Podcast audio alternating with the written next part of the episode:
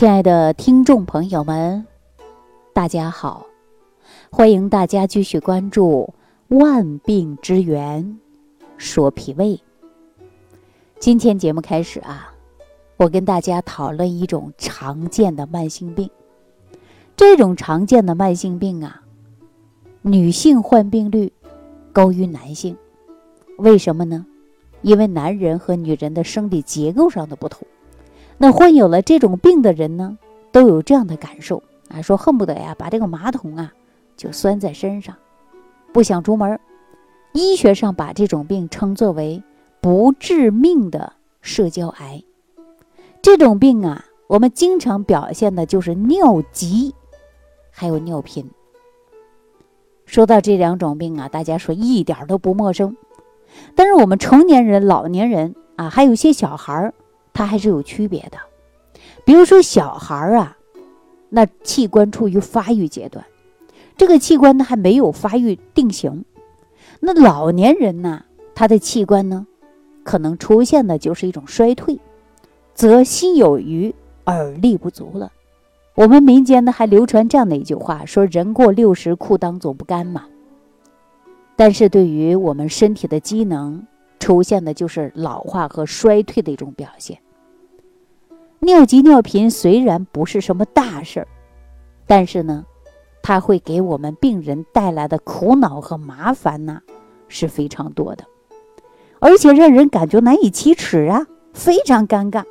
你说有多少中年人、老年人动不动尿裤子的、尿不干净的、尿急的、急急忙忙找卫生间的？你说是不是很尴尬呀？其实很多老年朋友啊也有这种想法，啊，那说咱们身体的事情啊，它都是大事儿，哪里出问题它都是大事儿。你不管是小病还是大病，我们一定要多注意。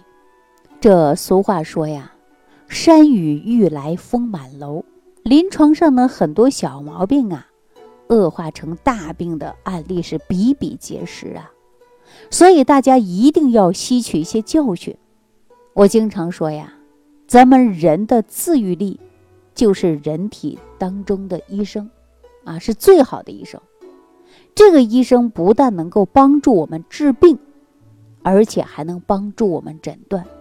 所以呢，往往大病来前，我们身体通通会有一些小的变化，小的症状给我们发出来的是什么？是暗示啊。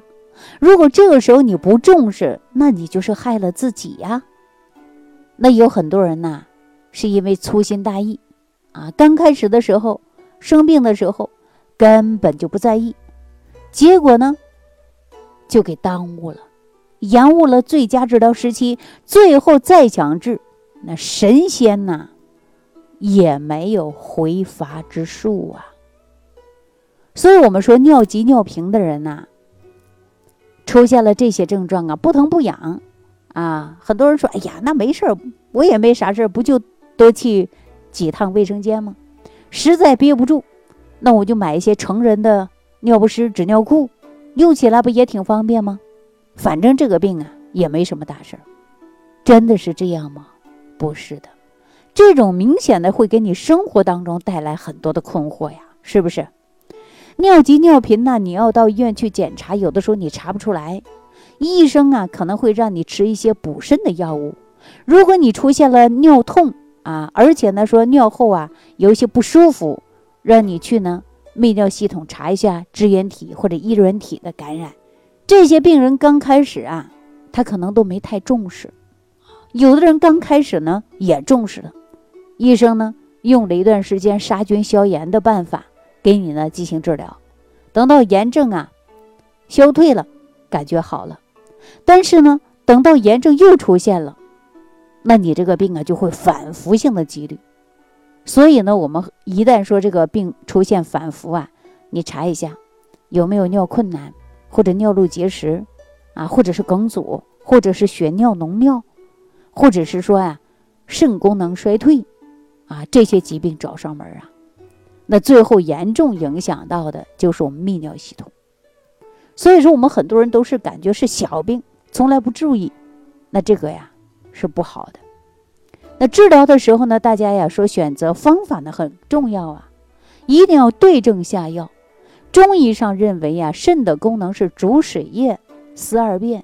肾阳不足，不能充分的蒸腾水液，水液气化无力，导致尿频、尿急的产生。就像我们说这个茶壶啊，你把这个盖儿啊，还有这个盖儿上面这个眼儿，你给它堵住了，茶壶里的水可能就倒不出来了。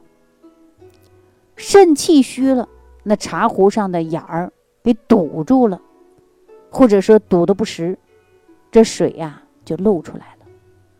肾是我们人体当中的一个水泵，啊，肾气足，肾脏呢。就能把身体低处的水泵引到高处去。肾气虚，那肾脏的水泵啊，它就泵水无力，那处于水液泛滥的状态。那身体里的水呢，利用不上，只能通过增加尿液量的次数，把多余的水排泄出去。按照我们这种治疗方法，就是尿急尿频，开始吃大量的补肾药。问题来了，啊，那为什么你一直吃补肾的药，它就没有补好呢？那有的人一直是吃补肾固尿的药，但是尿频的问题却依然没有解决。我告诉大家啊，治疗病啊，首先要抛开看本质，啊，我们要看看它的本质在哪儿。肾虚只能说是导致尿急尿频的一种表象，但是我们看到很多老同志啊，平时呢喜欢下象棋，啊，你想啊，想着就说把他这一盘怎么能下赢，啊，一步一步的去走。你看你走到哪一步的时候啊，心里都想我这个下一步该走到哪儿，然后才能战胜，是不是啊？那治病啊，我告诉大家，其实跟下棋是一样的。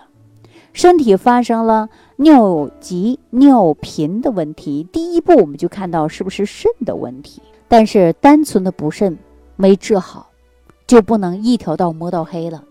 我们想一想，有没有其他别的原因？肾脏呢，就是一个塞子啊。肾脏当中的肾小球将血液当中的垃圾啊，它有一个过滤啊。尿液呢，是通过输尿管输送到膀胱储存起来。尿急尿频这个病啊，其实医学上啊，它还有一个专属的名称。大家知道专属的名称叫什么吗？叫膀胱过度活动症。啊，膀胱过度活动症，尿液在膀胱当中储存到一定的程度后，那膀胱壁的括约肌呀就会受到很大的影响。主管我们排尿的神经就像膀胱啊。然后呢，发出信号，把这个尿啊，通过一种收缩啊，就挤压出来了。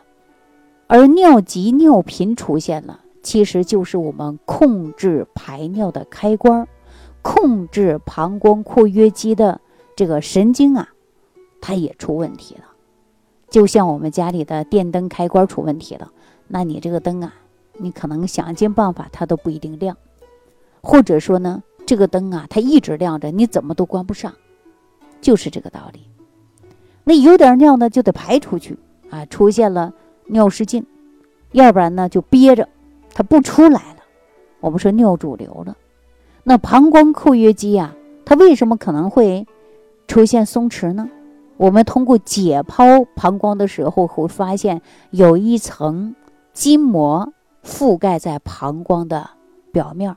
不仅是膀胱，啊，我们其他的脏腑呢也有这样的筋膜包裹着。那尿急尿频的病人发现到后期出现了尿痛，我们常形容啊说肚子抽筋的疼。在中医当中啊，我们经常说肝它是藏血的，而且呢肝它是主筋的，对吧？包括脏腑筋膜属于我们的筋，由肝来负责。那膀胱的括约肌松弛了。也就是说，他的筋松弛了，这是不是因为肝脏当中的气血亏虚，也会导致筋失所养啊？所以，为尿急尿频的病人呢，不但要补肾填精，更要注意的就是要养肝啊，恢复人体自然的控制能力，那就是我们常说这个开关。你要把它恢复好了，你就排尿自如了。我之前呢遇到这样的一个朋友啊，他就一直尿急尿频困扰着五六年了，十几分钟上厕所一次，晚上睡不着，白天不敢出远门，出远门啊赶紧把这个成人的尿不湿裤穿上。时间长了呀，他总是感觉到自己呢有这股尿骚的味儿，最后呢减少尿量，干脆自己啊不喝水了。所以听说尿急尿频呐跟肾虚有关。啊，那有一些人就开始大把大把的吃一些补肾的固尿的药，症状的减轻不明显，而且呢后期呀，你看打个喷嚏呀，或者是蹲一下起来呀，咳嗽一下，大笑一下呀，他都容易漏尿。然后很多人说，哎呀，那怎么办？到医院去看看吧。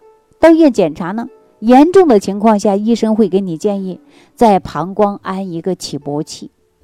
膀胱起搏器类似于心脏起搏器。病人呢是通过体外的遥控器控制电流，刺激神经，控制膀胱括约肌和泌尿肌的神经反应。虽然是一个微创手术，但是费用下来呀，大概呢也得花个十多万吧。那对一个普通的家庭来讲，那十多万它也不是一个小数字吧？大家想一想，是不是不是一个小数字啊？那人呢，不但要承担出这一部分的费用。而且呢，精神压力也比较大。大家说一想到做手术啊，他心里就害怕，是吧？于是呢，很多人呢也问过我啊，咨询过我说有没有好的办法帮助他。所以我建议他呀，就要提升人体的自愈的方法。那通过我们说李东垣的补中益气汤啊，把脾胃阳气都给它调动起来，大概需要两三个月左右吧。那他每天上厕所的次数呢，就能控制到四五次，而且呢，自己呀，慢慢的呢，也能憋住了。这就是我给有一些朋友呢出的一些简单方法。那补中益气汤啊，虽然是古方今用，但是呢，我们在研究这个方子的时候啊，为了让这个方子发挥着最大的作用，还会啊，在这个方子当中呢，添加了两味中药，一个是人参花，一个呢是。核桃中的这个分心木啊，用来泡水喝。首先呢，大家都知道人参花呀，对人体的器官作用是非常大的。人参花蕾呢是人参的这个生殖器啊，它的细胞具有超强的生命能力，具有增强细胞的弹性，让膀胱恢复正常的排尿功能，帮助泌尿系统呢抵抗细菌的侵袭啊，而且呢还能够抗菌消炎。另外一种药材呢是核桃中的那种分心木啊，大家吃核桃的时候，你看核桃中间是不是有一个膜啊？这个叫分心木啊。大家以往的生活当中可能不重视，都把它当垃圾给扔了啊。我们吃核桃的时候啊，核桃你给它掰成两半，它里边是不是有薄薄的一层膜啊？这层膜啊，我告诉大家，它是入药的啊。因为核桃内啊，它将两半的核桃分开分离，所以呢，我们叫做核桃的分心木。那这个分心木啊，它有很强的补肾的效果啊。如果说大家也有尿急尿频，那你可以尝试一下，用人参花两克，呃，核桃分心木五克，泡水每天喝一点。通过我们的节目当中，我想告诉大家，对于尿急尿频的朋友来说呀，你想解决你这个不敢出门、社交成问题，就是因为尿急尿频引起的。那对于我们补肾呢，当然是很重要的，也是很有必要的。但是呢，健脾补中益气，这是不能少的。好，如果说大家也一直处于尿急尿频不如好，如果大家也一直啊处于尿急尿频啊，你不管是男性和女性。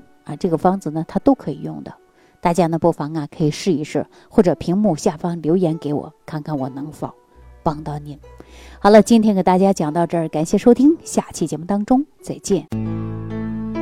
想要联系李老师的朋友，请点击屏幕下方的小黄条，即可联系李老师食疗营养团队，获得李老师的帮助。感谢您的收听。